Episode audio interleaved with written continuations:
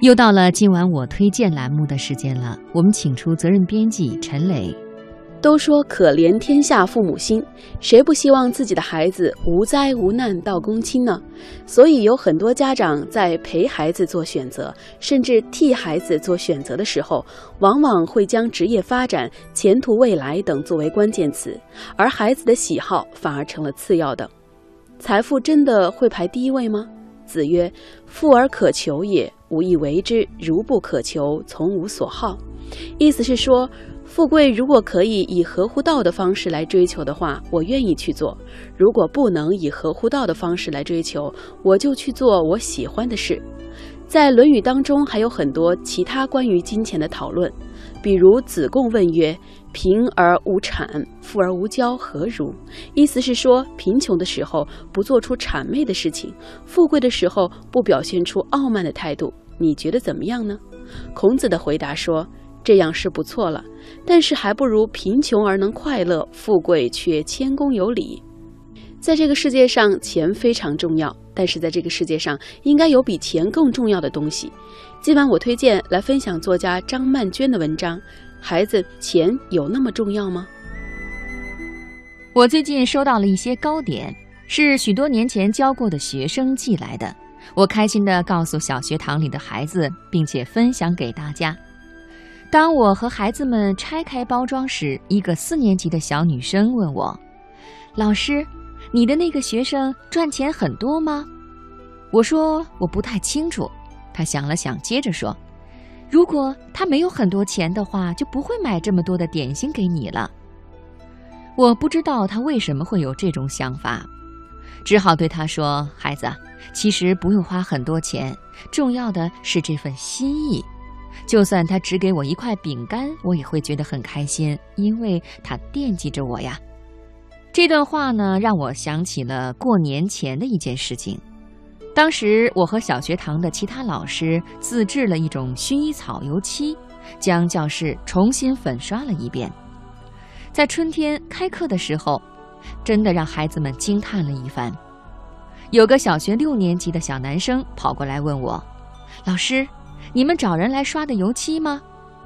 我不无得意，拍拍胸膛说：“是老师们自己刷的，而且我们选了没有毒性的环保油漆呢。”这样才不会危害大家的健康啊！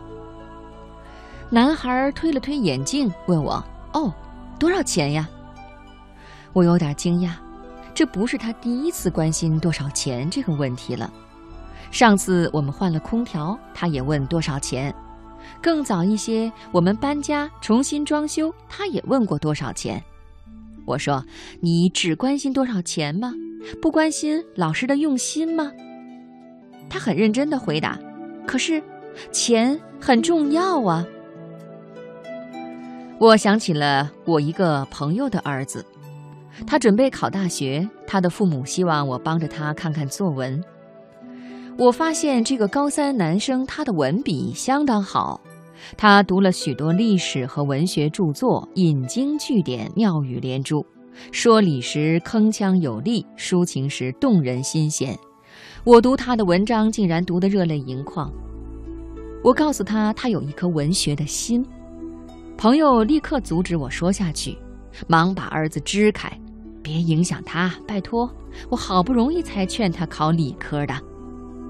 我就问他喜欢理科吗？他的母亲说，他才几岁呀，哪里知道自己喜欢什么？我们当父母的，当然要帮他做决定啊。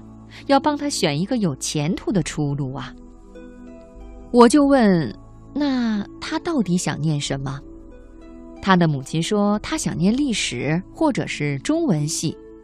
可是念文科有什么前途啊？啊，我当然不是说你了，你是少数的成功例子嘛。于是我闭上嘴，不再说话。当我在和这个高三男生差不多的年纪时，我突然发现自己非常热爱写作。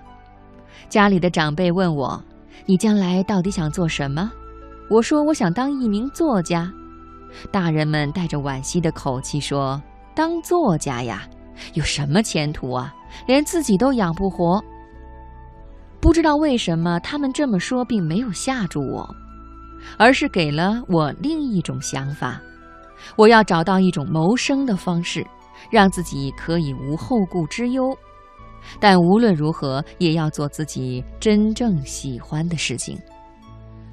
如果我的这个朋友可以重回少年时代，他或许会发现那个时候的自己并非一无所知，或许他能够理解儿子此刻的想法与愿望。但是，当了父母之后，便将儿女的富而可求看得非常重要。从无所好呢，却显得无足轻重了。我见过一个成绩优异、家庭富裕的大学生，后来因为父亲经商失败，一夜之间倾家荡产。那个女孩从此一蹶不振，仿佛她的人生也毁灭了。为什么？因为他的父亲告诉他：“没有钱，你什么也没有，你什么都不是。”他本可以有光明的前途。只要他够努力，便可以出人头地。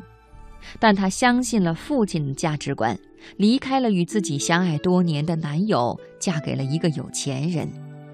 几年之后，她离了婚，成了单亲妈妈。